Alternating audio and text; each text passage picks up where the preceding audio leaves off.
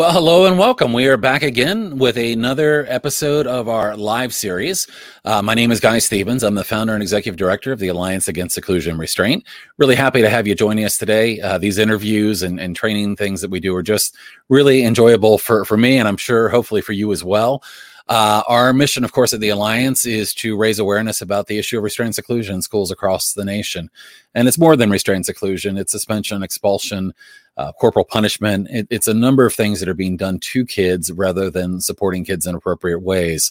And our mission as the Alliance is really to educate uh, the public and bring people together who are dedicated to changing minds, laws, policies, and practices so that restraint and seclusion are reduced and eliminated from schools across the nation and beyond.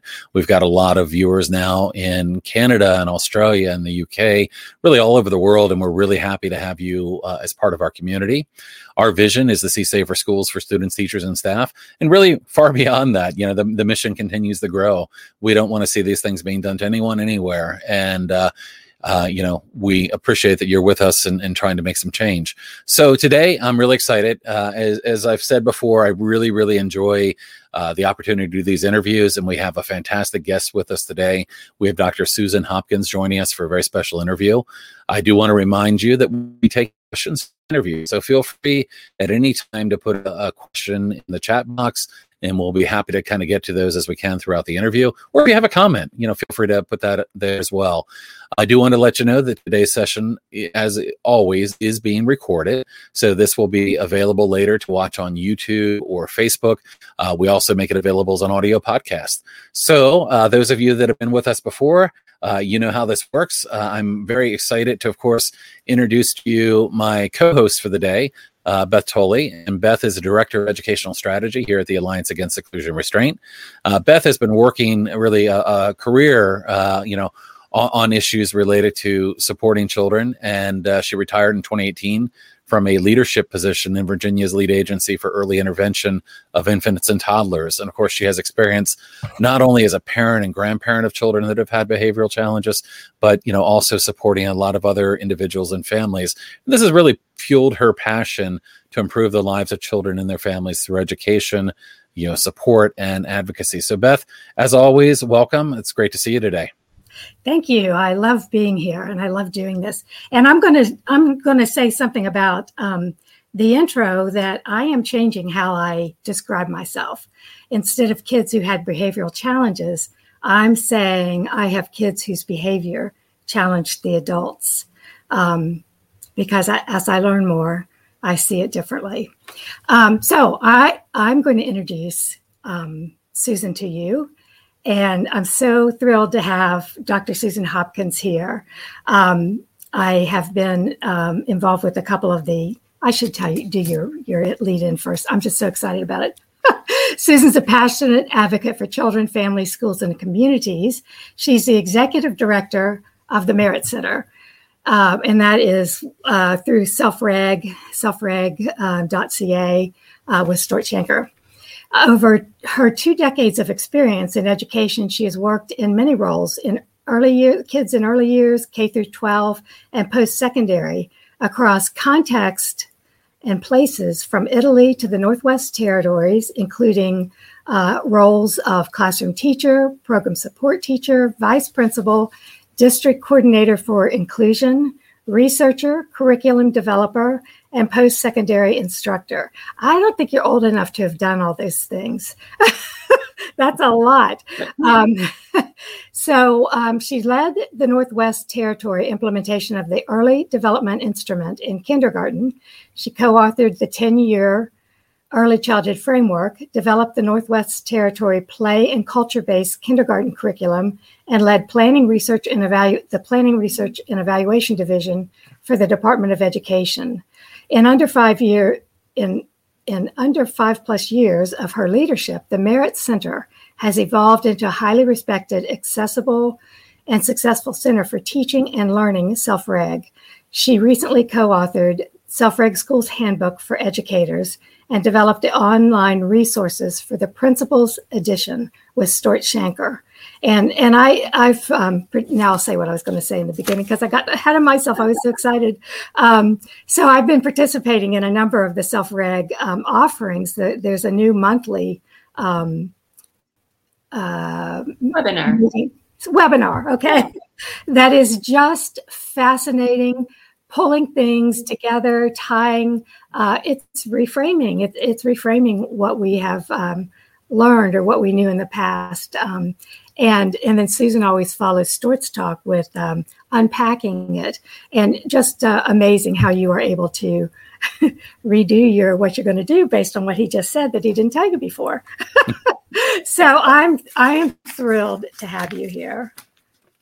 Well, thank you. I'm thrilled to be here, and uh, thank you for that that lovely introduction it's it's funny when you said that's a lot of stuff for your age. I just finished coloring my hair, and I said to my daughter, "Good look, ten years, ten years younger."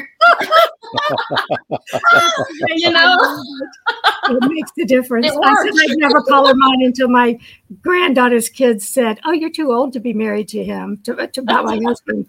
But that's it, coloring the hair. oh, I, I just never thought about that. Maybe next time. That's something to look forward to. But well, uh, you know, Susan, thank you so much for joining us today. You know, we really appreciate it. You know, uh, we were getting an opportunity to talk a little bit before before we started here, and there were many things that you said that, that really interested me. But but let's talk a little bit at first about kind of you know you have over two decades of experience you know in the field of education. Can you tell us a little bit about your journey? Because I know even as we were talking earlier, you were describing, you know, the different roles that you were in. And I'd love to hear about that journey and also about it as it relates to kind of where you've ended up in terms of behaviors. I mean, you know, we're, we're really, um, concerned about a lot of the negative things happening to kids restraint seclusion suspension expulsion i'd love to hear about your journey through that lens as well and what you've learned yeah, it's interesting because the people I grew up with cannot believe I'm a teacher. and the people that know me now are like, you were an at risk youth. You know, I dropped out. I did just about the police were never involved, but short of that, you name it, I did it. You know, and I really struggled in my teenager. I struggled in the younger years, but teenage years as well. So I had always sort of had this passion, and there were some diagnoses that came along the way. You may notice what some of them are as we move, you know. And so there were. I struggled, uh, you know, along the way to sort of, um, I, I don't know, find my way. I found my way into education, um, but I always had a passion um, for children that struggled Hmm. I always had this passion for children that struggled. And so I spent many years working in areas of inclusion. That's sort of what led me into the early years. And it's really how I first found Dr. Stuart Shanker.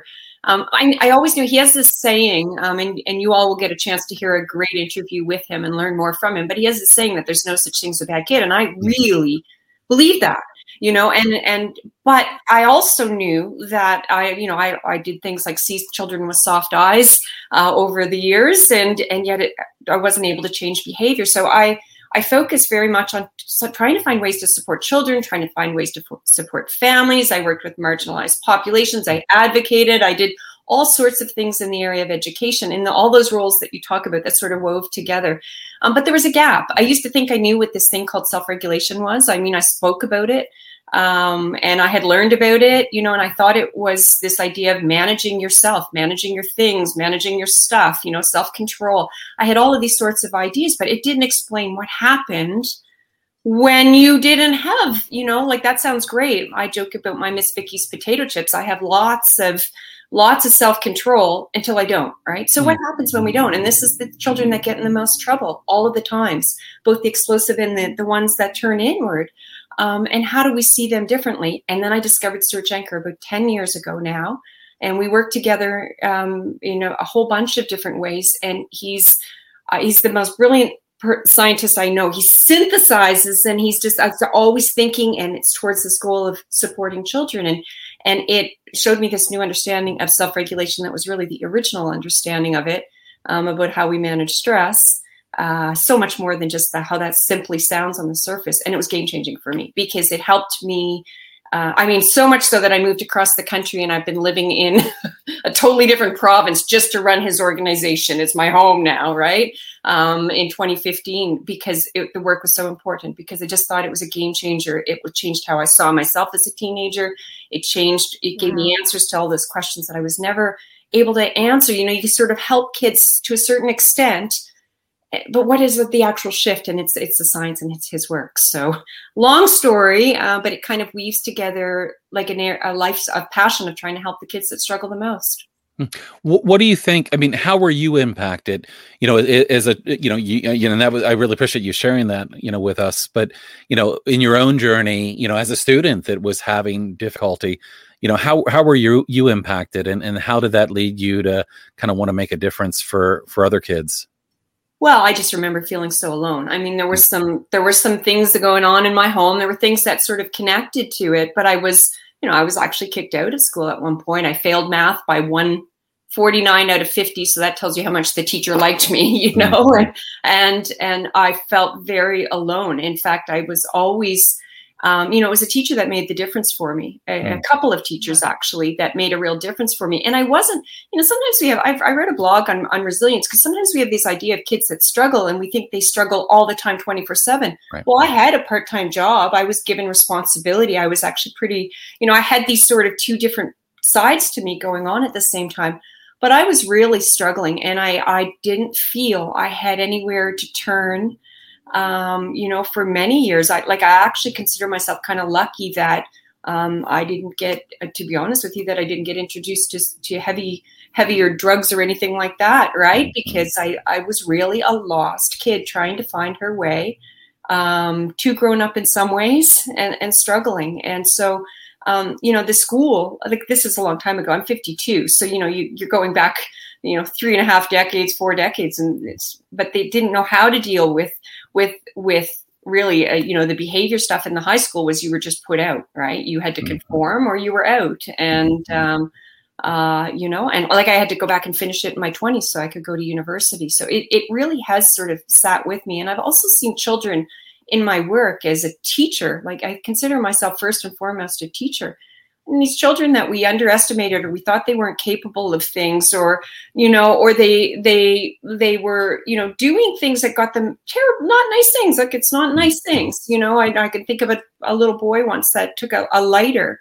He was hmm. flicking a lighter and don't ask me why this is when i was a vice principal don't ask me why the the teacher didn't hear the flicking of the lighter. Like i, I know that sounds like a no-brainer but but this teacher didn't and he, he's flicking the lighter which you know anybody that begins to think about all of this stuff even that sort of tells you something. Why it's what, what are you getting just from that flicking? And it and lit, lit, lit the hair of, a, of another little oh gosh. Yeah i mean it, it was out in two seconds. This, but you can imagine the smell. You can imagine the the the whirlwind and the chaos that happened that happened in a, in in that right? And and i still remember this little boy coming into my office. He really was. He was grade four at the time. He's he's a young adult now.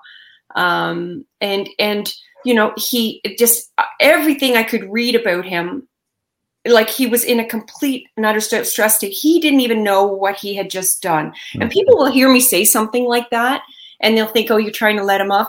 No. No but how do we help this young man through this and on the other side, right? And how do we see it differently? And you know, I still remember him the the shaking. And if I'd have responded, I mean, how I responded really mattered in that particular moment because he mm. would have bolted, he would have, you know, acted out in certain ways. And how do we see these children that have these behaviors? Um, and the explosive ones, but also the ones that go beneath the radar, which was me for a lot of mm-hmm. years, right? Mm-hmm. Go beneath the radar. right, right. But but you know you said something, and, and I'll be quiet in a second. So, but oh, I know you you're ready to go. But you you had said something about you know kind of uh, you know a teacher at some point that had kind of made a connection with you, and you know of course yeah. that gets the, the the point that I'm always making about relationships and the, the you know how important these relationships are. Do, do, do you still remember that teacher that that really was one of the the first because you it sounded like you said there were a couple that you know yeah. began to. Um, I mean, was that one of the the th- uh, points that helped you to? Absolutely, and yeah. you know the very first one. So I've got told you about my teenage years was just when I got in trouble, but my you know I was really struggling in, in my younger years. I have my lovely daughter delivering me tea, so I'm going to take my tea say thank you. Thanks, Sienna. She'd love to do a cameo and say hello. She's oh, welcome yeah, to. She's welcome to come, come say hello like to us.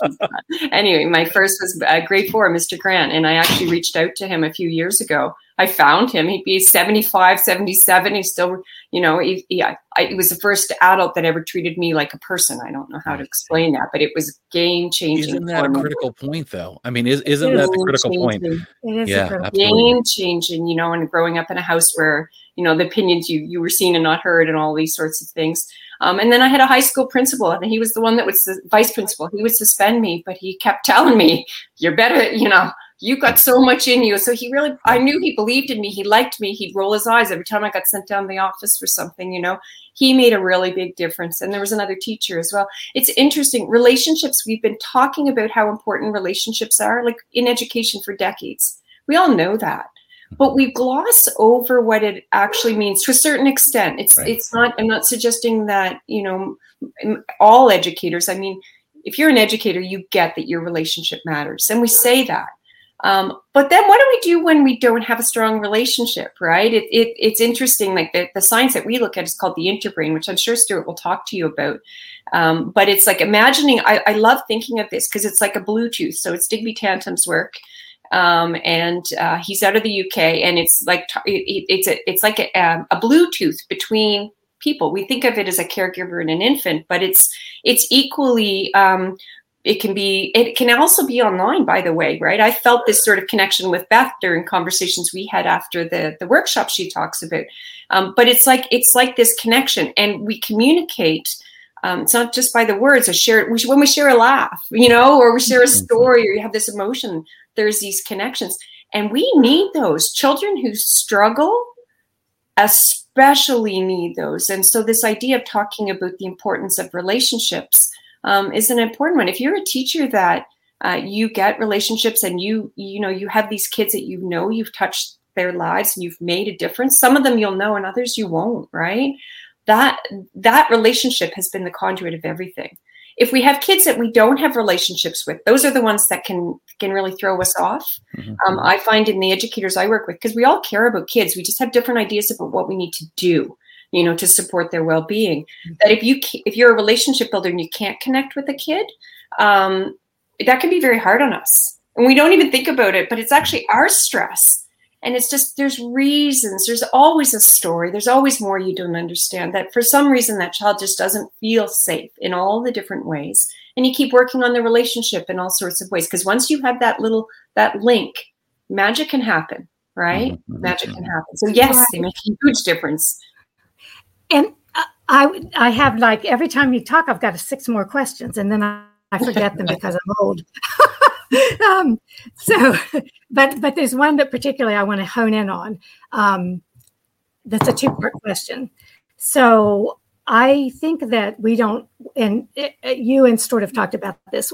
You can't tell by looking the level of stress. Some of the kids that look the most calm have this. Um, it, it, he said something uh, at one of the the presentations about that, that they're they're in their sympathetic system, even though they look calm, and you don't Yeah. see that. Um, so you can't just look and know. So that was one thing, and, and maybe you can talk more about that. But let me say the next thing um, was this: how we teach teachers about relationships. Um, I, I read the guidance that was developed by our national technical uh, training technical assistance organization. It was it was a set of suggestions for what to do to help reduce this disproportionality um, for kids with disability disproportionality of punishment for kids with disabilities and, and black and um, indigenous kids black and brown and indigenous and um, one of the things that said is do greetings as they come in the door. But it explained it by saying, use this greeting as a mechanism to remind them of the rules and of the this and of the that. It wasn't interactional. It was, I'm going to tell this is where you can tell them, you know, what what the expectations are of them. Not relationship, but that's how it's interpreted. Oh my goodness, how'd that happen? I cut all these off.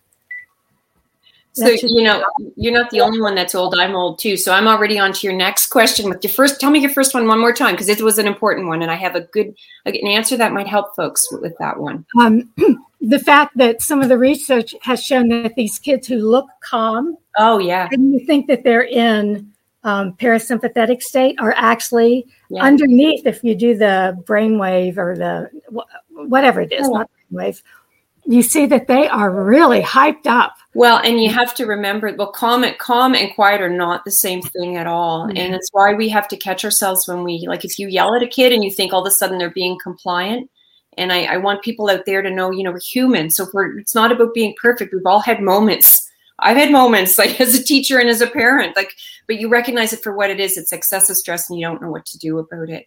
Right. But we think that we suddenly got them compliant when we've actually shifted how their brain states function. And we've turned off the part of the brain that we would want to be really, I mean, I'm oh, I'm not a neuroscientist, so I'm really simplifying something that's very complex. But literally their brain shifts into a survival state. It's mm-hmm. functioning in a different kind of way. And not only is the sympathetic system going out of out of the you know out of your heart. So you think of a deer in the headlights for example. So we think of that as a freeze. But there's also another response which which is actually a shutdown and it's mm-hmm. it's the heart rate slows way down and it's an even deeper survival response i mean it's part of trauma right so it's survival and we you know, I love Pete Porges's Steve Porges's approach of thanking our bodies because, you know, under these circumstances it does, but that is not calm. And actually, calm is a joyful, uplifting feeling, right? It's not quiet. It's totally different. So on, you know, oh gosh, you can tell it's the end of the day. And so on to the second piece of things. Give me a cue word. Sorry, the people there's people online that oh, I recognize. Relationship. Relate. How relationships are taught or described. Greet at, greet at the door is one of the really good things yeah. that can be done to establish that relationship. But in this document I read, it was described as a means of reminding people our, what the expectations are. Here's our problem with what we've done in education, in my my opinion. And I've written curriculum. I've been part of of strategies. I've been part of directives. I've been, you know, and I, I'm not anti-program. Okay, I'm really not. There are some good programs out there. I've taught some good programs. I've incorporated some good programs, but we've somehow shifted. It's not just the age of accountability, which you folks all in the U.S. have part of have had your ripple effects with your No Child Left Behind, and things have had ripple mm-hmm. effects here in Canada too. It's not just that. That's part of it.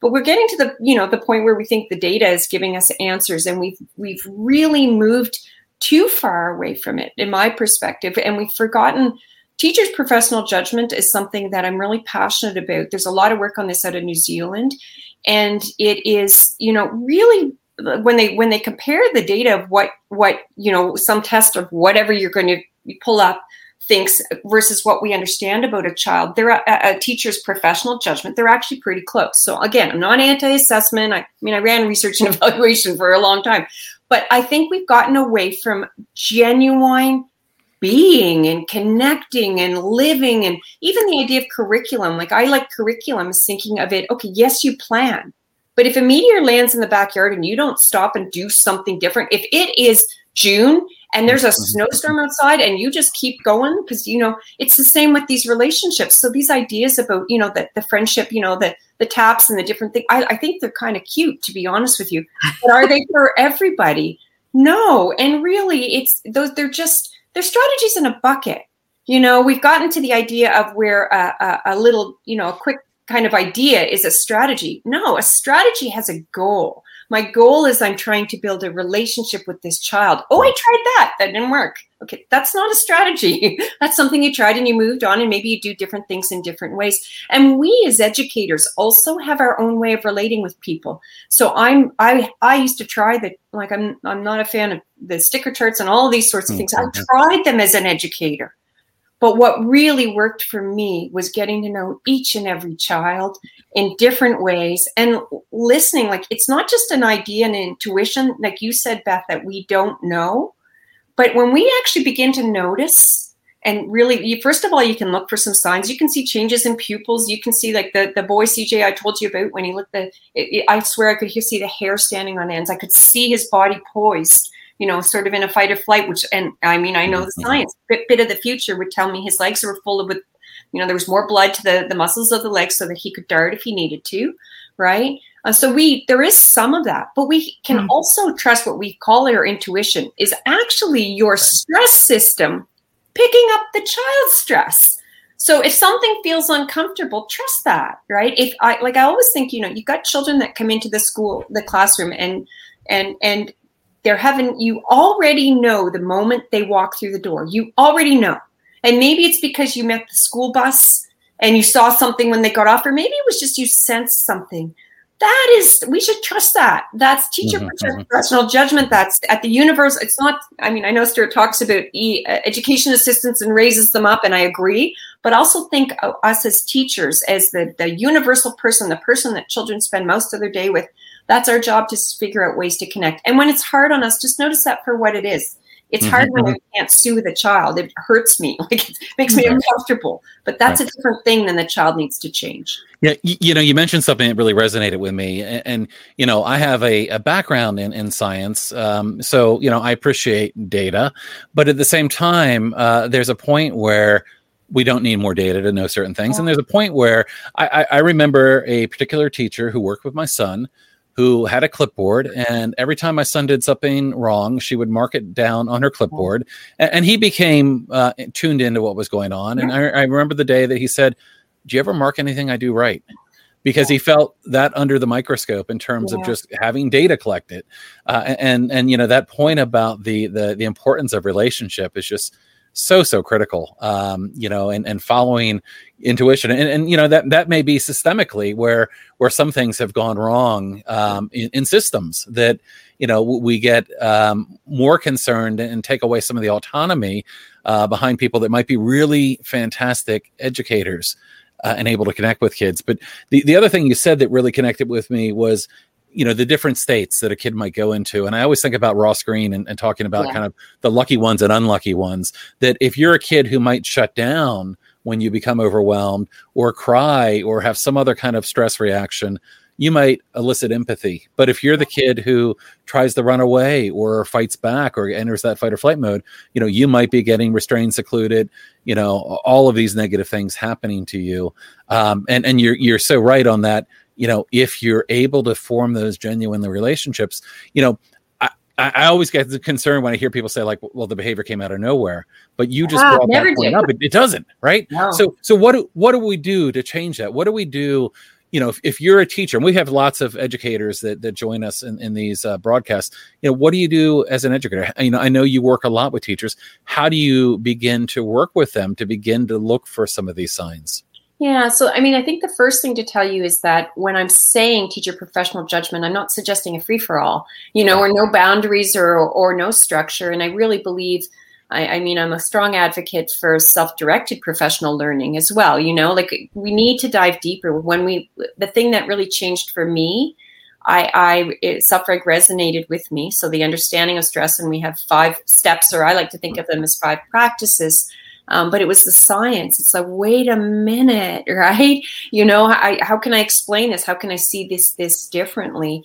Um, so, I mean, I think that that's one of the things is realizing um, it's just it's almost like the professionalizing, reprofessionalizing of of of it of not micromanaging every little bit and that's really hard and i'm sorry i, I see a couple of, of i see a principal online that i know uh, brad hughes right and so i'm not trying to suggest that any anybody at a leadership level is you know usually people that are doing that. They're trying to control the you know and make things better for kids. But what really works is engaging engaging like i personally find engaging with some of the science learning a little bit more about it thinking about how it applies in your context and then taking some action. I also think we need from an you know uh, from a data perspective um, you know we we need to value not just the bums and seats kind of data you know the quantitative data the the qualitative data and and, yeah. and, thinking about it connected to purpose there's a huge inequities if you look at, at data uh, one of the things that i think should should jump us into change and really reflecting is that um, you know if you look at um, the rate of of the likelihood of being i wish i could pull up some some stats for you off the top of my head and i can't but they're out there about if you're you know a, a black youth you are way more likely to be suspended and over the same mm-hmm. sorts of, of, of incidents right? How does mm-hmm. that happen? And is that just be, be you know is that intentional? No it's actually embedded into the way that we do things. So i you know i thought about um, you know, I'm always interested in the how. My work in in the self-reg is about how and trying to think about mm-hmm. um, how do we take this science and okay, so it's nice to have you know um, professors and Stuart is like you won't get any better than like honestly every time I talk to him Beth talks about how I keep up with him like I have to sleep for two last week I went to sleep afterwards it's a lot to try to keep up he just it, it brilliant inspiring and hopeful mm-hmm. but also a lot to try to digest and make sense of um, so I think it's like a really big key is to t- kind of to try to think of the science and think about um, how it applies and it's very important that we um, begin you know we many people begin thinking about what they can do to t- change the child or the youth mm-hmm. right? right? when i right. hear about your your son asking that question i instantly go to how quick is that you know mm-hmm. that that's actually kind of a witty response or you know and so mm-hmm. seeing the strengths in that um, but we what really matters is us adults um, mm-hmm. one of the um, yeah one of the people in my community um, joe persia and i'm not sure if he's on here or not he he wrote a, te- a tweet last week that said, you know, the child is only one dysregulated adult away. Like that stays. I love it. And when we hear that, educators, it's not to say, or parents, it's we like you think we need to move away from anger. And I understand the anger when you've had, you know, I've heard some stories that are frustrating on both sides, you know, mm-hmm. and and towards the schools and things. But I, I really, I, have never met an educator that really didn't care about kids. Mm-hmm. Um, so if we start with these sorts of places of saying, okay, you know, I, I fought once against um, uh, success classes in a school board I was in, and you know, they're called different things in different places. And uh, I really believe that I really believe in inclusion, genuine inclusion, not just co-location, genuine mm-hmm. inclusion um, and I still do. I really do. And you know, and and and I think it's what's best not just for those kids, for all children, and and for youth Absolutely. and for societies as a whole. It's where we need to go. Mm-hmm. Saying that and believing that doesn't mean it's easy. I had somebody challenge me and saying, "I believe it too. Show me how." Right, yeah. Right. And what I love about that is if we stay with that question, we we honor it for what it is and say that's something I haven't figured out yet. So maybe we run our success class for a while because we don't know what else to do, but we're not saying the kids need to change or conform. Because some of these, many of the young people that need, you know, need the relationships the most, need high quality pedagogy. That's the other thing. We pull out and we sort of, we, you know, they're, they're missing out on some of the, the rich pedagogy that for learning and the opportunities to you know explore new things and create their own mm-hmm. questions and and they get pulled out because people don't know what else to do that's a different right, starting right. point right, right. right. Can, can, i share one one quick thing with you just as you were talking through this i wrote down a note and um, um, you know, I was hearing what you were saying about, um, you know, what happens in schools. And, and, the note I wrote down to myself was, you know one of the problems that we see happening with with kids is the approaches are often very control and compliance based it's, yeah. it's all about compliance rather than being connection and compassion based and as i thought that further and, and there was something you said that triggered in my head that you know this is the same thing that our educators need. Rather than control and compliance the educators also need connection and compassion you know? Um, so mm-hmm. you know th- this this isn't just about providing something to the students. It's not necessary as well.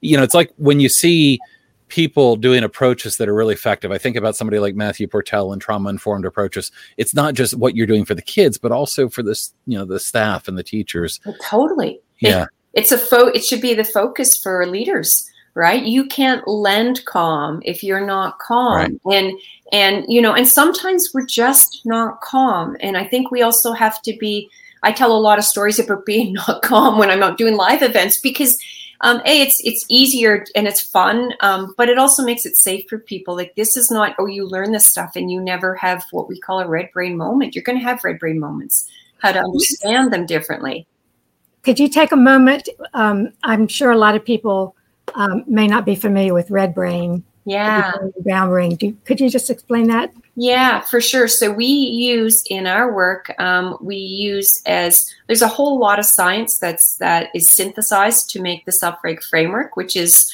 a five domain framework. It's biological, emotion, cognitive, social, and pro-social, and it's five steps or practices: reframe behavior, recognize and reduce stress, reflect. That's about interoception and becoming stress aware. And step number five is really all about restoration. Um, but we use we synthesize a number of areas of the science. I don't we Stuart does. I try to keep up, right? and and it um, and so there's a lot of uh, Steve Porges polyvagal theory is in there. Um, Robert Thayer's um, energy tension matrix is in there, which is important because it ties in the physiology. Um, uh, the um, Gluckman's mismatch theory about you, you know. So there's all sorts of, of areas the interbrain that I've already spoken to you about. But one of the cores is the um, is the triune brain, which is it's just a metaphor. And it, it, look, if there's neuroscientists on the on the call today, that there's there's not everybody loves the triune brain because you know the the debate that that is actually an image of the of the brain. I wonder if I have my little hand brain. Bear with me. I, I, use a glove, which is a combination of, of Dan Siegel's. I didn't have this one ready to go, but if, if you ever want to make these yourself, you go to a, a, you know a cheap dollar store or whatever and buy a red one and a blue one.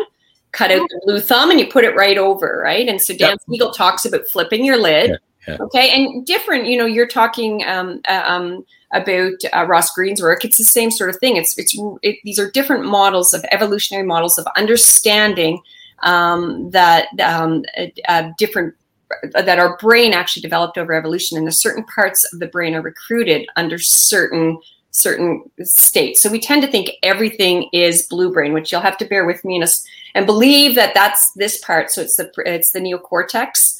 Um, so it is what houses uh, you know anything that we would want rational rational thought its ability to uh, feel empathy and take on other people's you know perspectives um, all the good executive functions which are, are, important, right? But delay gratification, these sorts of things.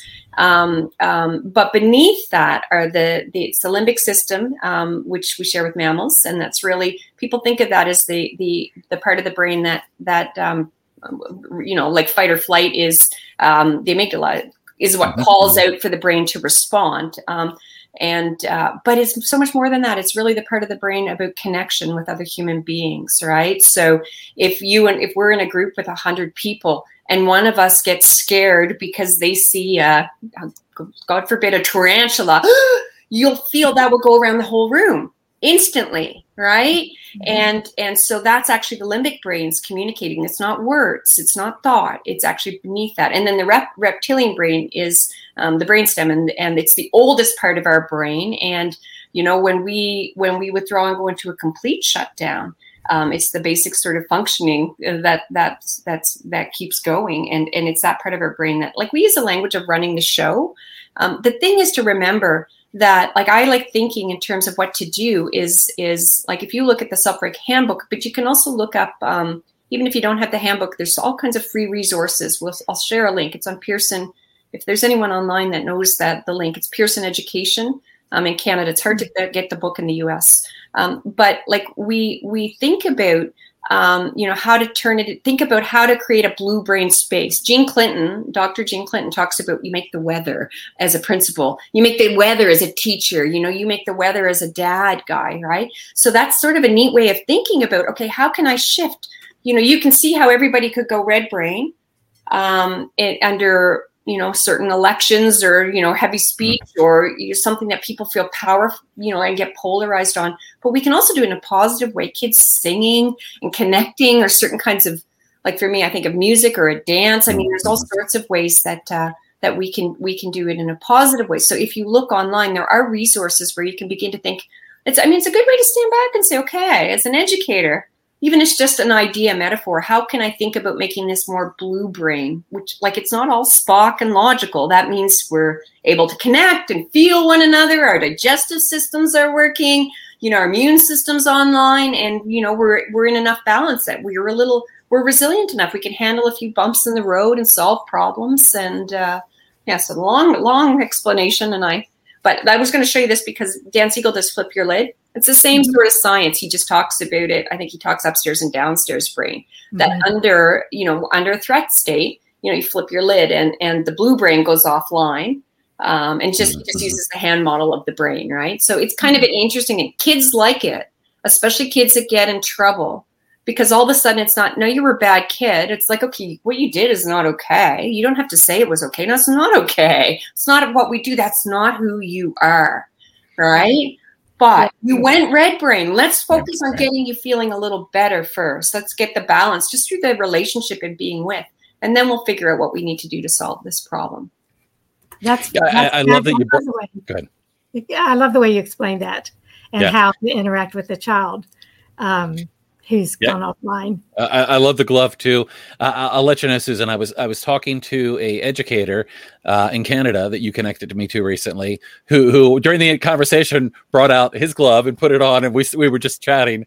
Uh, so that, that's why I had a smile on my face when you brought the glove out. I'm like, you know, oh, you know, we we were talking about this just. Spread recently. the word. Yeah, that's right. That's right. there is um, uh, this discussion. I've, I had it like one of my first questions, but I think now's a perfect place.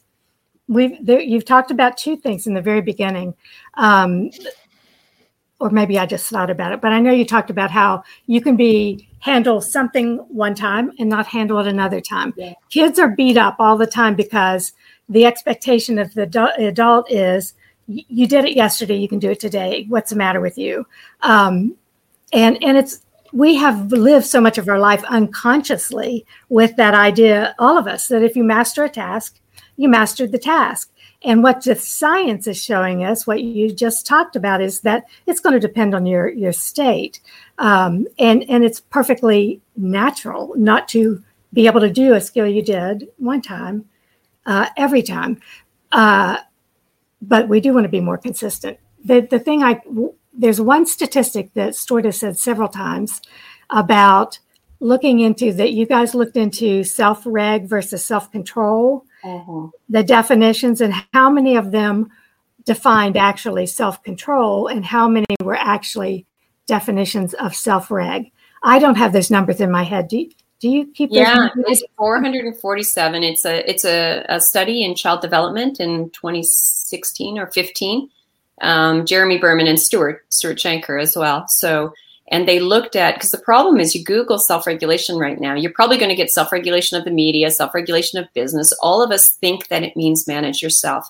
I get a report card in in Ontario um, and please, I hope they change these soon. You know, that looks not so different from when I was a little girl, from my daughter about, you know, her ability to manage her stuff and organize things and, you know, and, and I've got some, I never got, you know, the, the N, the dreaded N needs to improve. Um, but it's really funny. It's really funny because Stuart talks about Sienna as being like, she's actually taught her class over many times over the years. She first did it at three years old. They or in grade three um, they started talking about the brain. They said, "Who knows about the brain?" And you know, up her hand goes, and she she can tell you about red brain, and she can tell you, you know, so she understands self regulation as being understanding your stress.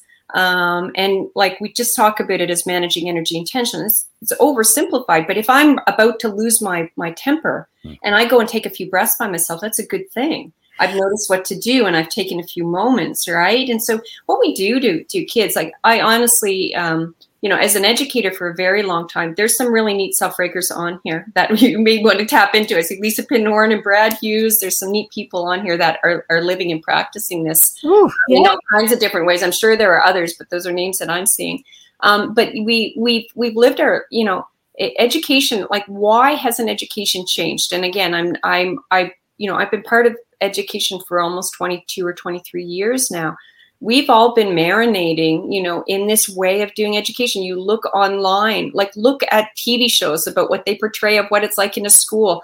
You know look at at what it's how we learn. We we uh, about how reading is learned. Like we need to spend time with the research. I think we have a perfect opportunity right now thanks to covid and i'm not really thankful to covid for much of anything right? To be honest with you but we've disrupted some stuff hmm and I'm not suggesting throw the baby out with the bathwater. There's an awful lot of very good things happening in schools all over the place. But but one of the things we have is this power differential that is really troubling and so and, and I think it's time, you know, really to disrupt and ask why and why now and begin to you know supporting educators who do like when we revert to a self-control mindset i mean i uh, you know, uh, that I've I've had to deal with teachers that have a self self control means it's all within the individual. So it's an important. This mm-hmm, mm-hmm. saying the difference it means it's all within the individual, and it's it's some version of those other 446 definitions were you know self-regulated learning. So managing your learning um, social emotional learning which the, again not anti-social emotional learning. These are good things but what happens when when they're not available and when they don't actually show up in the everyday you know you teach about it and then it doesn't sort of shift. Um, executive function um, you know uh, uh, managing your things managing your stuff managing your behavior. So it's managing managing managing managing managing. When really the original definition of self-regulation um, the very first one, I if it helps you, I tried to get Stuart years ago to change the term. I'm like, everybody is confused. They think it means what you should do and make a list of more to-dos. And he's like, I can't change the term, Susan. It's science. so, you know, we get on trying to help people understand. If somebody starts saying things to me about self-reg or self-regulation, I always ask them, and I try to do it as as genuinely and and and and with openness as possible. What is your definition of self-regulation? And when i do that i get like i did it last week on a workshop i was on and everybody said emotional rate managing your emotions. No. Believe it or not it's not. It's not from the not from the definition we're working with. And that's not to say all the def- other definitions are wrong or the programs that go with them. They're not they're actually real definitions, but it's important we're talking apples to apples. And to me, the programs and the self control ideas, that's what I worked with for years. And, and I could only get so far where understanding that there's this brain body stress response system and these underlying states in individuals, and it's never just within the individual, it's always within relationships. It's never just one, it's within relationships. That's the game changer. Because mm. all of a sudden, once you learn a bit of this, you begin to see differently ask different questions. You stop looking for the strategy in the bucket. You stop thinking, why am I now?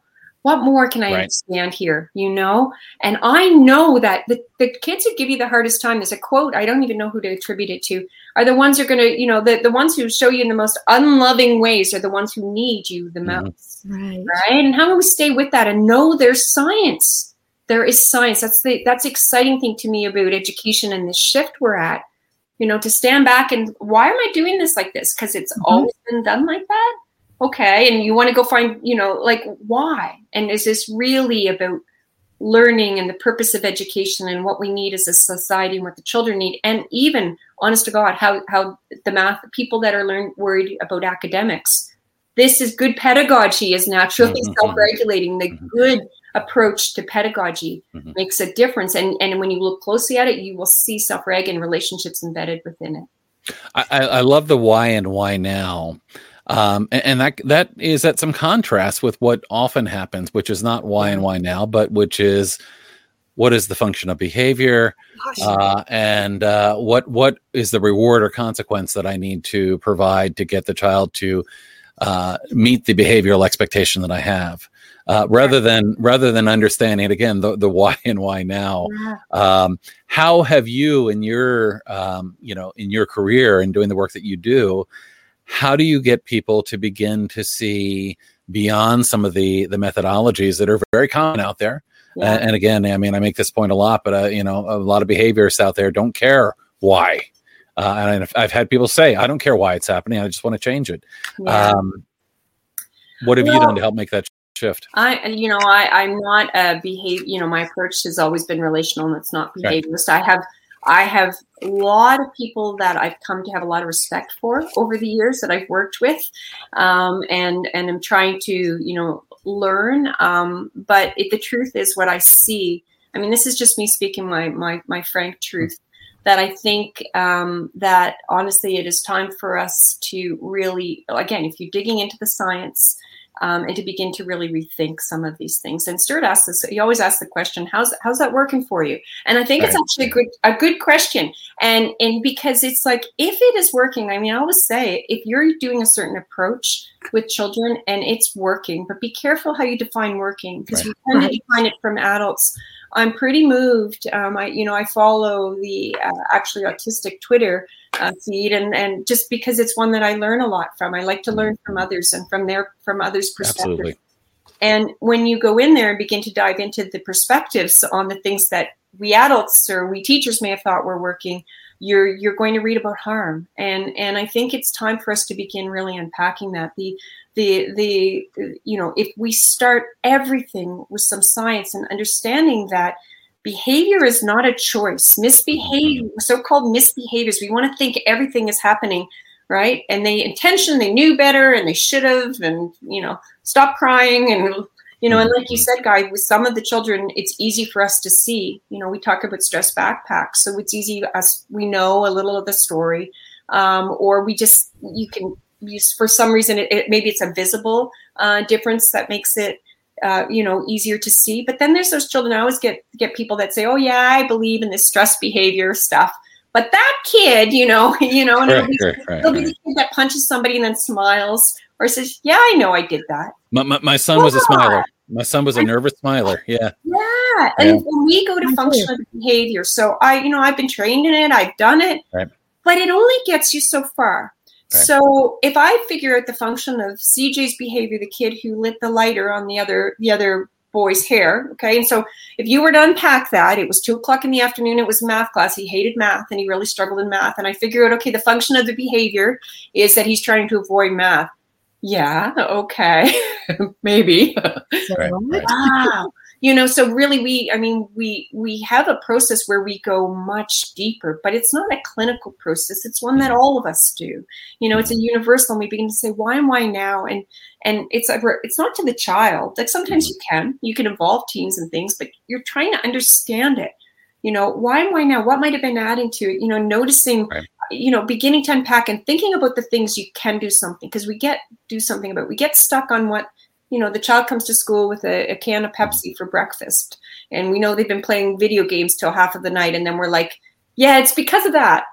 Well no. You know what? You know i'm right, not i'm right, not right, great we try to influence that. But you have them seven hours you know 30 hours a week is a lot we can influence mm-hmm, mm-hmm change. Mm-hmm. and i think we need to challenge um, how we do especially how we deal with the children that struggle the most, because those are the ones that we go the most self-controlled. Those are the one that we go the most behaviors. Those are the ones that, you know, like I, am working with a, a, a, a I, I work with, I guess, a family. Um, it's a school that I'm working with, and and they're really struggling with this really kind of cool kid. And you know, everything is if then, if then, if then. And I have seen if then approaches to learning. You know, um, or or first then. Sorry, first you do this, and then you get this. It's a you know a reward system. I've seen it work mm-hmm. okay.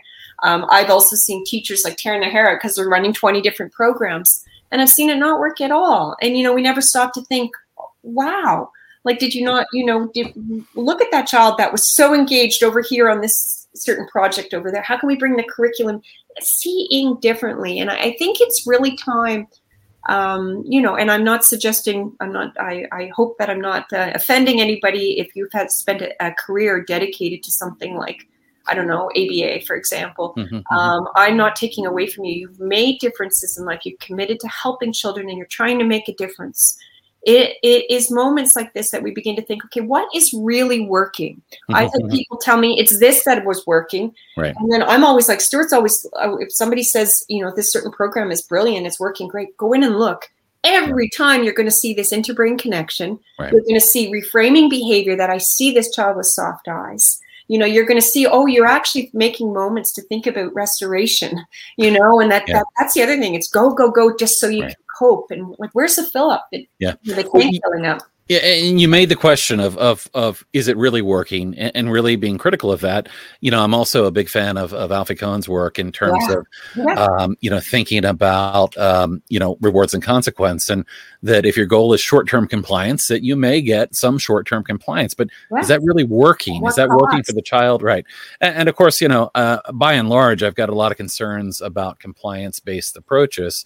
Um, and you know, again, you know, ultimately, what we want to see is we want to help the child. But you know, there, there's often, as Mona might say, and, and hopefully I'm going to channel Mona well here, but you know, Mona Hook might say that you know, oftentimes the demands are placed on kids that they're not even uh, developmentally able to meet, And, you know, you think about brain development kind of happening in terms of kind of myelination happening from back to front and, of course, executive function and, and whatnot. There's often demands on kids that really outstrip their, their uh, potential ability.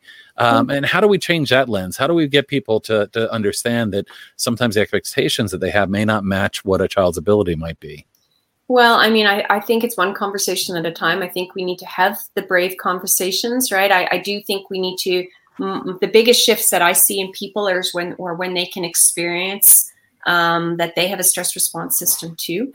you mm-hmm. know, it's like if I and that it like I could raise both of your heart rates right now. Maybe not. You're pretty chill, but I could get other people online and I could do something to make your face. You know, like I could and also thinking about dialing, you know, dialing things down. And so really You're getting me concerned here. but you know, really, really beginning to think about things. Okay. Yeah, thinking about things differently. And I agree we need to move away from compliance based education. I actually feel like we're we're hitting a point. I think the equity you know the things that we're facing i mean you you would have seen the news that happened what happened in canada last week oh with oh my gosh 215 yeah. children and you know it's just just horrific right and you know and and we have many of our own problems here right black lives matter you know it there's there's so much that we need to do and i think if we begin to marry the timing of the of the de- democracy like it has been at risk with equity with the science of what's really learning and, and beginning to realize that that when teachers resort to how it's always been done, um, oh, neurodiversity divergence is not a crime. Yeah, no. I, am sorry. I just brought that up because it seemed very relevant to yes, to what and we're saying. Only that, it's not something that we just tolerate. I mean, it's right. time for a different world. And when you begin to think, if you ask young people their ideas on how to solve some of these problems, let me tell you, they've got some answers. Right? So using this and making it safe for the people that, you know, when I have worked with a teacher that has kids in rows and insists on silence, um, I can't come in and go, ah, you know, if I was a principal, I might, you know, th- think about ways to support that. But I look at it, why am I now? And it is also about feeling you know there's teachers that are afraid of somebody swearing at them. Once you realize the world doesn't come to an end when someone swears at you you know and beginning to think about how to respond to these differently. But i think we need to all begin pushing um, a little bit more. Like i i am passionate around ever since you folks reached out I, I I saw something the last last week, and I've heard people talk about these calming rooms in mm. and you know and we get connected with calming there's all kinds of people that think self self-regulation the work i do is social emotional learning where they think it's self-control when it's really what makes both of those possible. We look beneath right? Mm-hmm. um, but i've been shown these calming rooms and I'm, I'm i'm wary of them because you know the neurodiversity you know there's also individual difference in terms of what calms us down. I'm not calmed down in a quiet room. I need to do something intense and there's kids like me right? So we're different. But many of these rooms are where they take the children that are in trouble you know and all of a sudden you're looking at a room you know and so if you have a room like this out there do you know that i'm inviting you to reflect on it you know, it's not saying that you, it's important nobody leaves feeling guilty. I think we need to think forward, but reflect on it. Because if you really mean it to be a calm, it's not a calming room. If it's if it's a room, you know, in my in my experience, those things always happen in the principal's office or right outside. You know, that that was the cool down place while you know you waited to sort of deal with things. But now we have these rooms, and they have some calming features in them. But that's where we're taking children.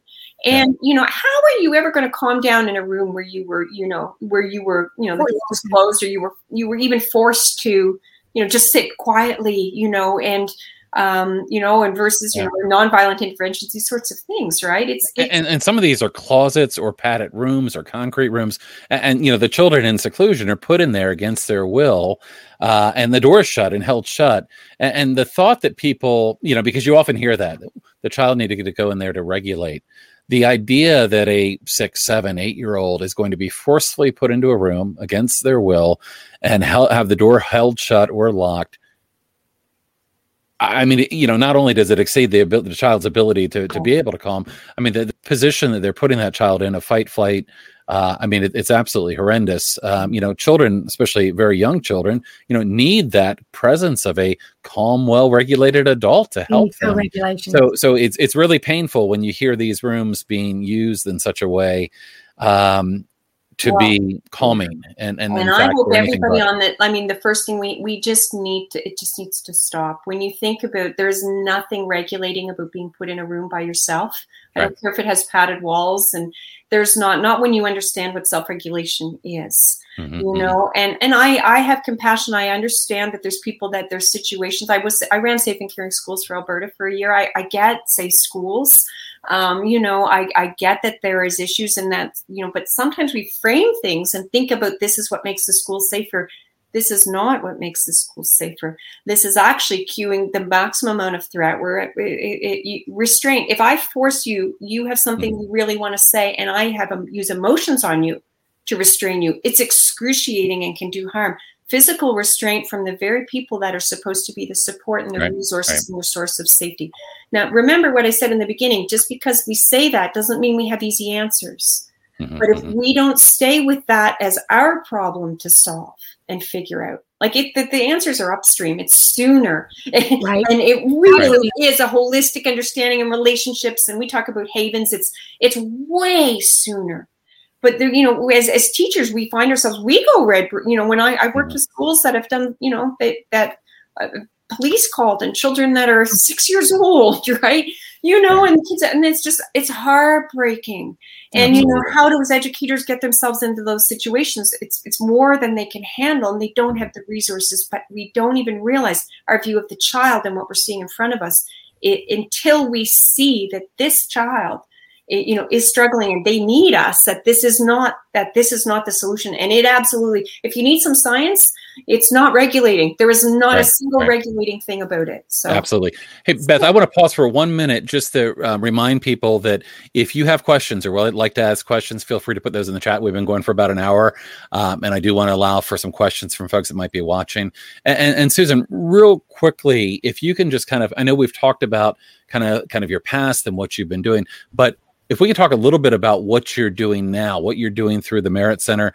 Uh, I had the uh, really amazing opportunity to talk to a number of people that you connected me with over the past week or two um, that have worked with you and work with the MEHRIT Center and and just are doing amazing things.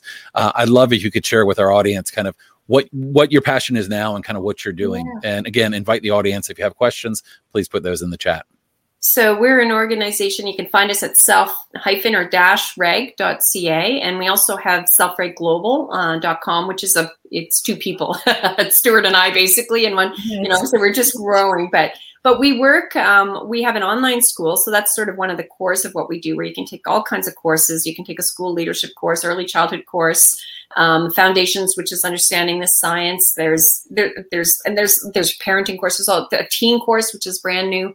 Um, but we we support schools, we support early childhood. We work with, I mean, we even work with some hospitals. We work with communities all across Canada. There's even a little bit in the U.S. Um, and some internationally as well. And it's always like-hearted people. Um, you know, it's it's grown a lot in five or six years. We went from there being three people to there's about 50 of us now. Wow. And and that includes it's a it's a core team of about 12 or 15, but that includes teaching assistants and people who facilitate courses and do workshops and things like that. But we are very much believe in community driven approaches. We don't believe in one size fits all or program. We use a framework, the self-reg framework, um, to support uh, schools, organizations, uh, all sorts of different groups. There's and even some that are going, you know, national organizations as they begin to try and understand um, how to apply the science of, of stress and self-regulation and um, you know recognizing how it can connect to their goals which is always about well-being and children thriving and supporting families and seeing differently um, so yeah, so I mean, we do all sorts of things. We have a monthly Twitter chat that you can join in if you like. There's uh, live events. Our summer symposium is this year. It's our seventh annual, and about uh, 40 people present some different element of it, and we have people participating from around the world and. Uh, very much all focused on, uh, you know, Stuart's latest book talked about a just society, really understanding the science, applying it to what we know, relationship based approaches, and uh, supporting the well being of all. So that's a little bit about what we do. Feel free to reach out. I'm Susan at selfreg.ca. I will do my best to, um, you know, if you're looking to connect with others or, or learn from others, there's some amazing people in our circle that uh, I'd be happy to connect you with as well. it's great work. And as I said, I'm, I'm doing these monthly things and I've started the parent one also, the parent course. Yeah, it's really, uh, and I've, I have the books, um, the self reg and the reframed. And the thing about, there was something, um, I can't remember which which time it was I heard him say, and I think it's probably was there a long time before I heard it was the reframe rather than refute. Yeah. And yeah. so when I think about that, because I think about um, how we're working so hard to change hearts and minds, but we can't get past yeah. um, the people, and we're seeing it in states across the United States where we try to get laws passed, and there's a group of um, leaders, uh, educational leaders, um, unions, and some parents who are saying, don't take away my ability to restrain or seclude because I can't. Uh, we have to keep all the other kids safe. And we know that's not. Uh, we know that kids are less safe, and we have the science, we have the research behind it, but we're not getting the message across.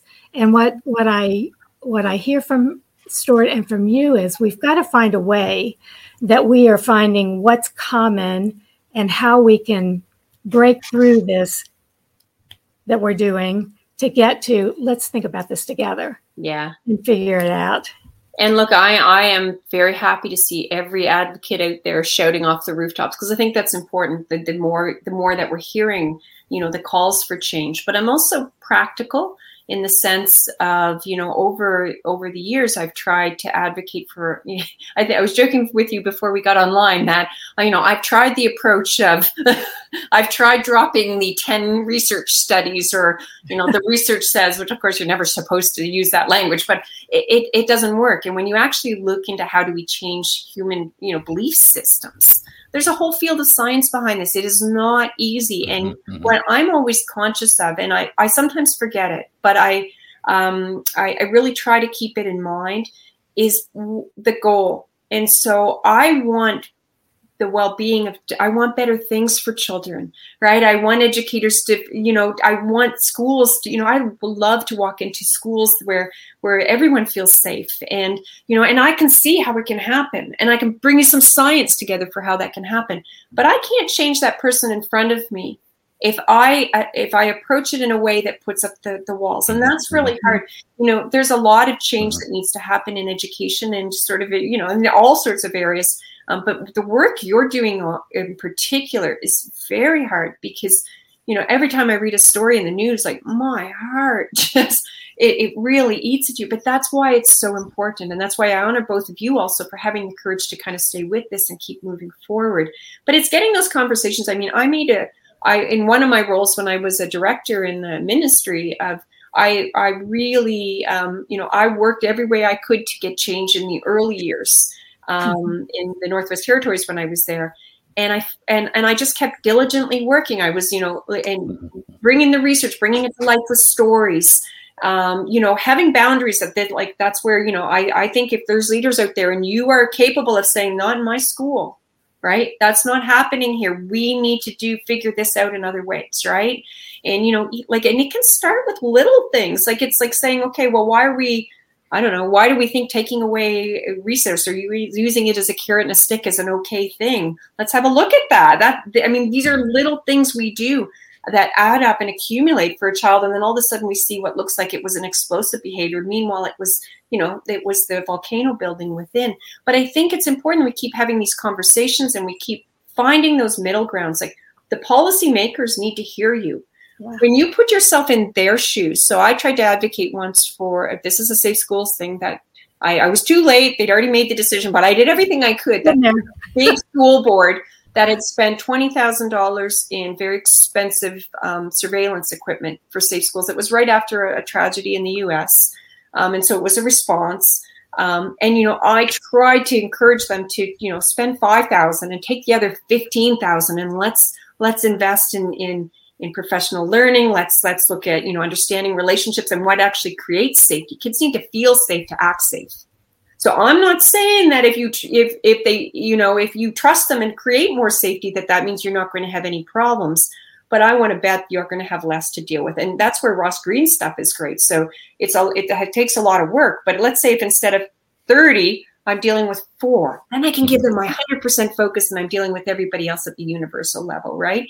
And so it's really kind of thinking about about uh, realizing that that you know we do need these shifts. We need to keep having these conversations. But when I went to that group and I tried to advocate, like I don't need to tell them they're hurting kids. They think they're helping kids, right? And there's misunderstandings. Right where and like it's it's hard for me sometimes um, when i stand on the opposite of somebody that believes something very different you know really hard you know they think oh that child just needs you know more punishment or whatever. It's like mm-hmm. no but it's hard when i look at that other person but i have to see that they actually really believe that. So we come together around the fact we all care about kids. We all care about making schools safer. Yes and unions can be great partners when when we find our way to connect, we care about teachers' safety too and right. their well-being. And I want teachers to feel joy. You know, and it's, if you chose this career, you're going to have days you pull your hair out, but it should be something that feels fulfilling and joyful. So when we can find something that we all agree on, okay, now let's but you've got to build the relationships first. Just like Guy said, the things we're talking about for kids are what we have to do with the adults we're working with as well. And finding ways, like I mean, my mm-hmm. my my approaches with government were I had to put myself in their shoes. What matters to them, right? And try to figure out ways that we can find the commonality. Because the big fear is that if they don't have these, what's going to happen to that? You know, you, you know, they, there's this perception that that um, you know that that this was an explosive behavior happened out of nowhere, and no recognition that actually, you know, if we'd have done a whole bunch of stuff a little bit earlier in the day, you know, or recognize this is a really hard week. And we don't need to know every reason why. We trust ourselves. And let's what are some supports that we can put in place and how can we think about this and who's connecting with this child and who's checking in on them? You know, some of the things we could do earlier, could we even cut them in half? Or even 10%. Isn't that worth, you know? I think it's going to be a lot more, right? But even isn't that right. sort of unpacking and beginning to think, um, you know, and really investing our, our, our educators need to feel well to be able they can't lend their mm-hmm. comment they're not common they're stressed out mm-hmm. no wonder there's compassion for that one too right i i think of the teachers as being the teachers and other staff as being kind of like the position i had in middle management that you could know what to do and what would work but if you had um, top management saying i want more productivity I want more of this. I want more of that. I want, you know, and and the teachers. There have been these programs. Uh, I mean, these expectations with, uh, you know, the testing, the standardization, yeah. uh, all kinds of things that are not good for kids or teachers. Yeah. And so, when we think of it from that perspective, um, you know, we have been trying to do that to try to to partner with teachers um, to to to have the because I don't believe I, I like you believe people are doing the best they can, um, and so it makes me think that, uh, like you said, the policymakers need to understand the science and understand the implement implement implications of of these of these laws they're making. Yeah that are hard I find the best the best approach is mm. finding ways for having people to to feel that they notice they have a that they can relate to themselves personally like my joke mm. about the these tips i see there's a great question in there about how to explain practices are, are inappropriate I, I, actually had my cursor on that question, and, I, and I think you've been kind of answering part of that for for a few yeah. minutes now. But I wanted to see if you had anything else to add to that. Yeah, and it's a tricky one, and I'm not sure whether Bobby's asking this question as a as a as a parent or a teacher. But these are the sorts of things we have. A we do have a parenting page if you want to join a, a neat group. It's the Self-Reg Parents. Um, it's a it's a private group, but there's lots of uh, folks that are self-reg and it's parents to parents. So it's lots of folks in there that are um, are taking courses and those sorts of things. Um, but lots of parents just sort of seeking support. And the thing that I hear over and over again you know and and it like it's my version of my heartbreak when i hear some of these stories is that um, you know parents talking about their, their child not being understood and it's hard on a parent and so that's the first thing i'm going to say when when you're you know you you just sense that your child is being treated unfairly and you're trying to advocate and you you know um, it, it's not an easy it's not an easy route and especially if you've got a child that you you know you have gotten phone calls over and over again day you know some i mean i know many that get a call every single day right so um, you know I, I think that there's no sort of magic um, approach here but i do suggest that um, you know, continue to advocate. Um, ask, like, do not, you know, sometimes worry about being a bug. No, bug, right? And ask for opportunities. I like, I like leaving a little an article here. We have articles on ODD, for example, and Mona wrote a great article on ODD, which is, uh, you know, so somebody's, uh, you know, it, it's just even if it's not a diagnosis of, of ODD, and you're, you know, somebody's saying your child won't follow at all. Like it's interesting to begin to open up the conversation. Um, but I think we can ask questions. Like one of the biggest things that that I, I have a habit, and I hope you haven't noticed it too much of just talking too much, talk, talk, talk, talk, talk, right? And asking and listening can really go a long way. Like I told you, I ask, how do you define self regulation?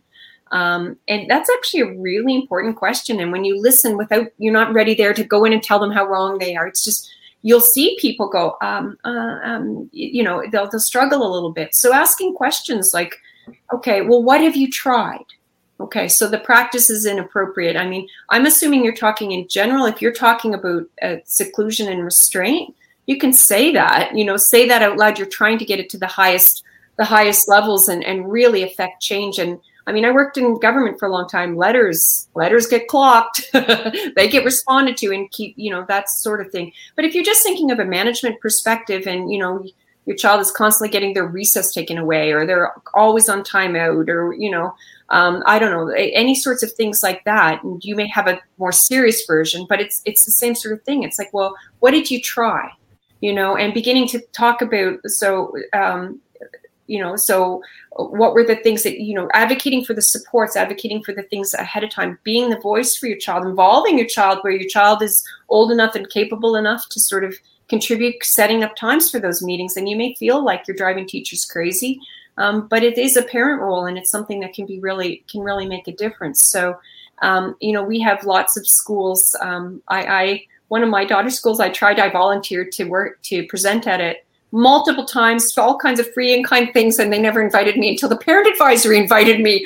And they wow. said, I said, you know, I have a daughter in the school. You're like, what? They didn't even know. So it was really interesting. So the parents brought me in and it's not like I, you know, like so I struggle with these things too. I'm struggling right now, and you know, honestly, my daughter's uh, grade seven right now, right, and she's in a different school, and you know, but I, I'm I'm a presence, and I'm constantly asking questions, and I'm really trying to um, you know, it, it's kind of like the squeaky wheel gets the grease, but it's also mm-hmm. when you you keep the highlight. I worry about the kids that don't have a parent that is advocating, right.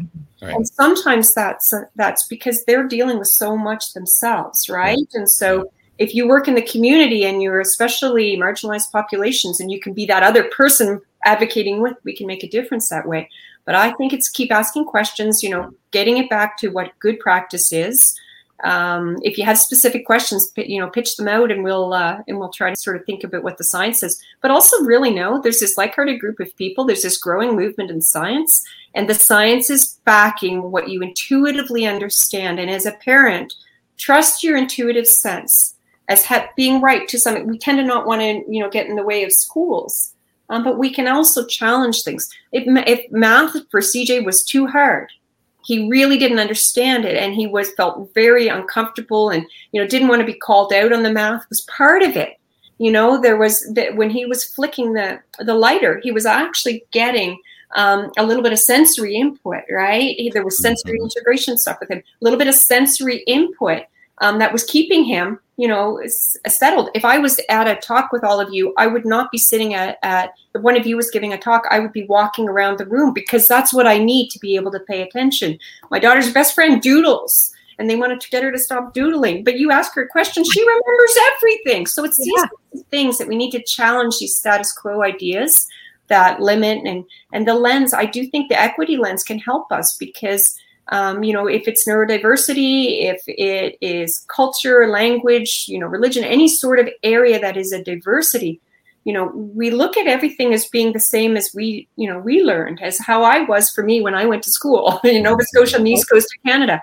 No, it's a very different experience. And so, really kind of challenging that in ways that stay in the conversation right? so think of the window of tolerance. Don't push the other person out of their window of tolerance if you've actually pushed them away. You mm-hmm. want to bring them closer right? And keep the conversations going and tell stories. Find people that can share stories and speak.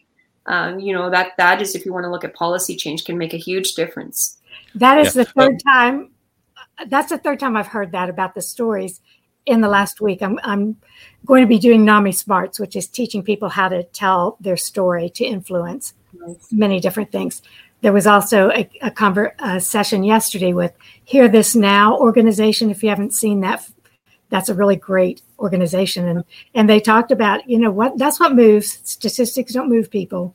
Yeah. Science don't science doesn't move people, the stories do. Yeah. So and then you're uh, talking about it too. So thank you for that. They do. so, a couple quick questions here I want to try to get to. Uh, okay. This one from Violet uh, says, My son moves impulsively when he's dysregulated, and people think his movements are intentional. Does self reg framework recognize and address such circumstances, or is it more about preventing the dysregulation through relationship? Yeah, no, it absolutely does. So, we, we have five steps. So, it's, rec- you know, reframe the behavior, recognize and reduce the stress, and then reflect enhanced stress awareness. So that's having your son notice that. Um, so it's a really important one, right? So how many times have we told children? You know, we hear that our children maybe are told to suppress something. So suppress an emotion, suppress a you know movement. The hands are flapping, or you know the wiggling, um, you know, or any of these sorts of things. And when we understand it from the lens of self-regulation as a as a brain body, the, the brain and body are always trying to find um, balance, homeostasis, right, in all these different areas. It's actually serving a purpose. Um, and so, no, it's not stuff that down. It's be curious about it. Why and why now? In some cases, you know, we might be advocating. Um, so the hand flapping is an example. So we might be advocating for normalizing that and making space for that. And, and absolutely, that should be just something that it's not something we're trying to move anyone out of. It's something we're trying to realize. Okay, that's actually regulating. That's self regulation. And it's not maladaptive, it's growth promoting because it allows the child, the teen, the adult to to stay in the conversation, to stay with the learning. And, and but it's also a telling you that the stress is increasing. So, as somebody that's trying to understand the stress of others, you can see the signs of of, of when you know my daughter um, she reverts to I hope she doesn't mind me sharing this, but she'll she'll still sometimes put her thumb in her mouth. Um, not very often, but she's done it a, a few times in the last week and the last couple of weeks, and it's the stress of everything to do with the COVID lockdowns and things like that. And I haven't seen that for a couple of years. So I could go, don't do that or whatever your teeth and your orthodontist, but it's it's just information for me, right? So so, no, first of all, embrace it. If it's something that is a maladaptive mode of self regulation, so I mean, we all have those, right? Like, you know, what do you, what do you do to, um, you know, to, to make stress manageable for for a, a, little bit of time, right? So I joke about my Miss Vickie's chips, for example, and I mean, you got you got there's a exact crunch and salt and sugar, and you know, and I have an urge, and an urge is actually um, a stressor, right? So I it, it only happens at certain amount of times. But I might say, okay, that's not the greatest way to deal with it. I'm, like I'm not trying to self control myself into a diet. Sometimes I go and eat the whole bag.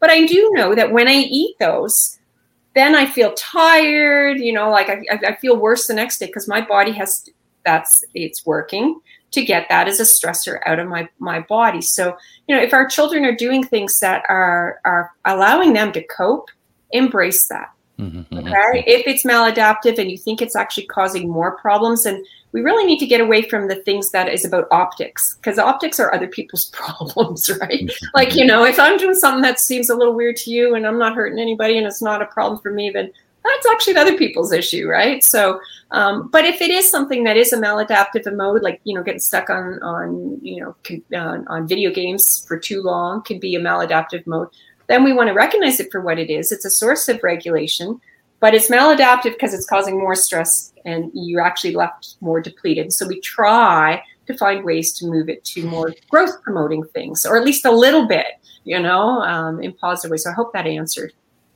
Mm-hmm. Let me let me just uh, uh, play onto that because I could I could refer I could state that like we want to teach them a replacement behavior because that behavior was not good for them. That's the language of yeah PBIS, but that's not what I'm hearing you say. No, and I'm not a fan of that. Like I've worked in PB, PBS or PBIS schools as well, and it's you know I had a colleague once help me understand that they do look at environments, and I really believed in environments and whole schools, so I believe in those sorts of things. Uh, but no, I'm not suggesting a replacement behavior. Uh, uh, it's about understanding and doing it with the child, right? You're not trying to change anybody's behavior. Behaviors do change.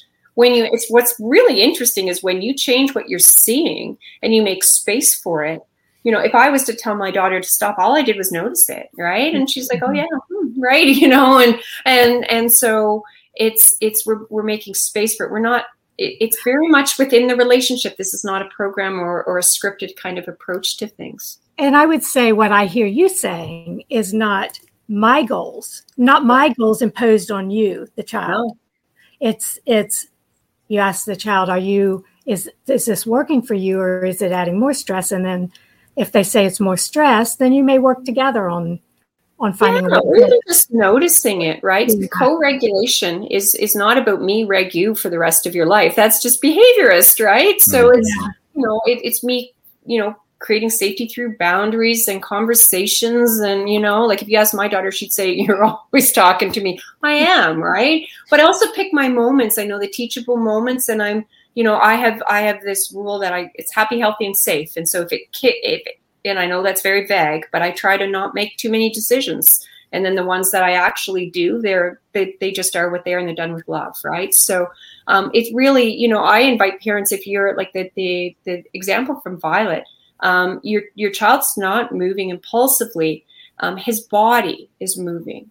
Okay, so it's a reaction to the stress. There's no thought. He may not even realize why he's doing it, and it's allowing him to feel better. It's keeping it within the window of tolerance hmm. right? Um, you know, I'm actually not. I'm sitting in sort of a cross-legged sort of way, and it's allowing me to stay present and and and with you as well. So it's really having those soft eyes, and you know, sometimes it might be really dysregulating for us if they're like.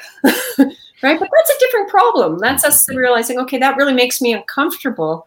Um, you know, finding your moments when you can say, you know, how does it feel when you're like you're all wiggly and those sorts of things. But um, really, what you're focusing on um, is it's like like the idea of you know people talk about fidgets and I talked about the the the you know fidgets became this fad with toys and things like mm-hmm. that but sometimes they're actually genuine and my daughter like I'm using the example for her she had for a long time not anymore she sort of stopped she had she used to make these little um, squish balls with sand and balloons and they were and the teacher didn't want her to bring these to school and you know because she says they're just toys but how I know it was fidget for her was she would read and the ball, right? So so what you're doing is think about what really matters, what are the most important things. Think about the hills to climb.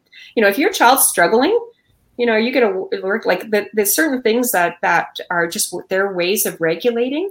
Um, that is is something that's happened to them naturally. You don't learn self regulation. You're driven to self regulate. Our bodies, brain and body self regulate. There's no readiness for it. It's just we're trying to think about more growth promoting ways um, for children that are not naturally showing that. Some children will be finding their own growth promoting ways already.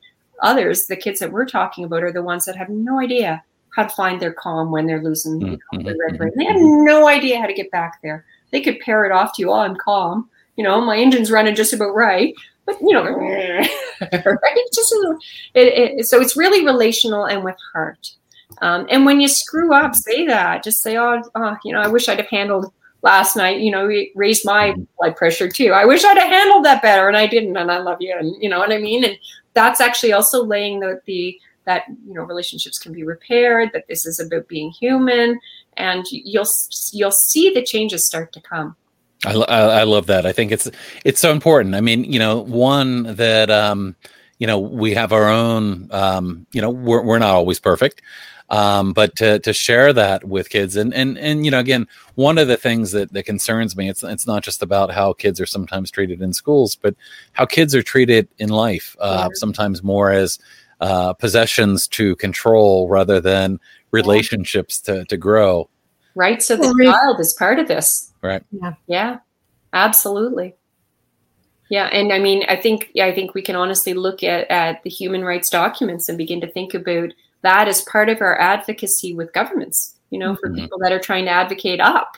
Mm-hmm. Um, you know, these things are in writing, these things have been signed on to. Do we really believe them and why? You know? Yeah, yeah. And unfortunately, we've been lagging in some of those. So, uh, you know, it, it's time for change. Yeah, it is. It is. And and like, like I love the science because it's hope. right? To, to me, that was the magic thing when 10 years ago when I first found Stuart. Um, and there were others that in this realm that that uh, have moved me, right? That you've mentioned several today. Um, but Stuart, the way he synthesized it together, it just suddenly made things about my life make sense, and it helped me. You know, my mom before she passed away, she uh, she passed away a couple of years ago, and she said to me, "You're you're just you're so different than you used to be because I was so intense, right? And and and you know, I've been told that we talked. Beth and I joked because I had a, a, colleague that used to call me Scrappy Doo, right? And in a good way, I guess most of the time, but sometimes it was, you know, uh, and and just uh, and I think that beginning to recognize that I'm human. And oh, you know, and that's a cue that I need to actually shut off the computer and go have an evening, and that that you know stopping the 20 wearing like a badge of honor i'm working 70 hours a week uh, you know and that realizing that yeah, that especially those of us that are are in the work at the well-being of kids whether it's your own kids as parents and some some parents have more work you know they just uh, there's more on their plates than than other parents um, or whether it's you're in education or you're in healthcare um, that we we also like it's that idea of the being on the plane you've got to put on your mask 1st mm-hmm, mm-hmm. and it is not a selfish thing to to to prioritize a bit of self-care. And i mean i was a single mom for a lot of years people would say how do you find it? Well if it's a few minutes it's a few minutes. But even just knowing that you can do that because that's an important part of all of this um, it's got to be not just do do do. There's got to be some BBB too, mm-hmm, right? Mm-hmm, you know. Mm-hmm, well, well, this has been a, a fantastic conversation, yeah. and you know, I, I, say every time we do one of these that that I, you know, I really enjoy the conversations that we're able to have. Um, you know, you talk about uh, you know the inspiration that you've gotten for others from others, and uh, certainly can share with you. I mean, you, you are inspiring to, to all of us, and I, I, imagine all the people that will be watching this. Um, you know, really, really appreciate you taking some time to to join us and, and share your experiences. And I, I love just the the um, you know the fact that you kind of shared your your story about how you you know kind of came to where you are now and the work that you're doing to to affect change. So, um, want to thank you. And Beth, I don't know if you have any final uh, final thoughts to share. I will just say I am so appreciative of your unselfish sharing and the wisdom that you have and how you explain things because I, I think it's going to help us all. And I want to do it again. I'll come back anytime. Be careful. Be careful. Make sure you write that down, Beth. We're, we're going to be contacting Adam right away. We have it on tape. yeah, thank you so much. Well, thank you so much, uh, Susan. We really appreciate it. And we're going to be talking, of course, next uh, in our next session to uh, Dr. Shanker. So um, we'll we'll hear more from what you're doing there. Uh, you know, at the MEHRIT Center. So thank you so much again. And I'm going to let you and Beth go. I've got a couple announcements here to make. Bye, everyone. Thank you, guys. All right. And uh, I hope everybody enjoyed that today. Uh, I had a, a, quick announcement to make in terms of what's coming up next. Um, you know, again, thank you all for joining us today. Uh, you know, we do these because we want to really get good ideas out there of things that we can be doing to, you know, help help our kids and help others uh, do better uh, to of course you know eliminate all the things that we're doing like restraint seclusion uh, to kids and and really better support them. So uh, appreciate you all joining us today for this. I do want to mention to you that we've got another session coming up in two weeks and in two weeks we will be talking to dr Stuart um, so also with the MEHRIT center and we're going to be talking more about self-reg uh, and actually, this is a recorded interview. We recorded this uh, about two weeks ago. Uh, so this one will not be live, uh, but you'll be able to join us live and, and watch it. And we really look forward to that. So thank you, everybody, for joining us today. And we look forward to seeing you again. Take care.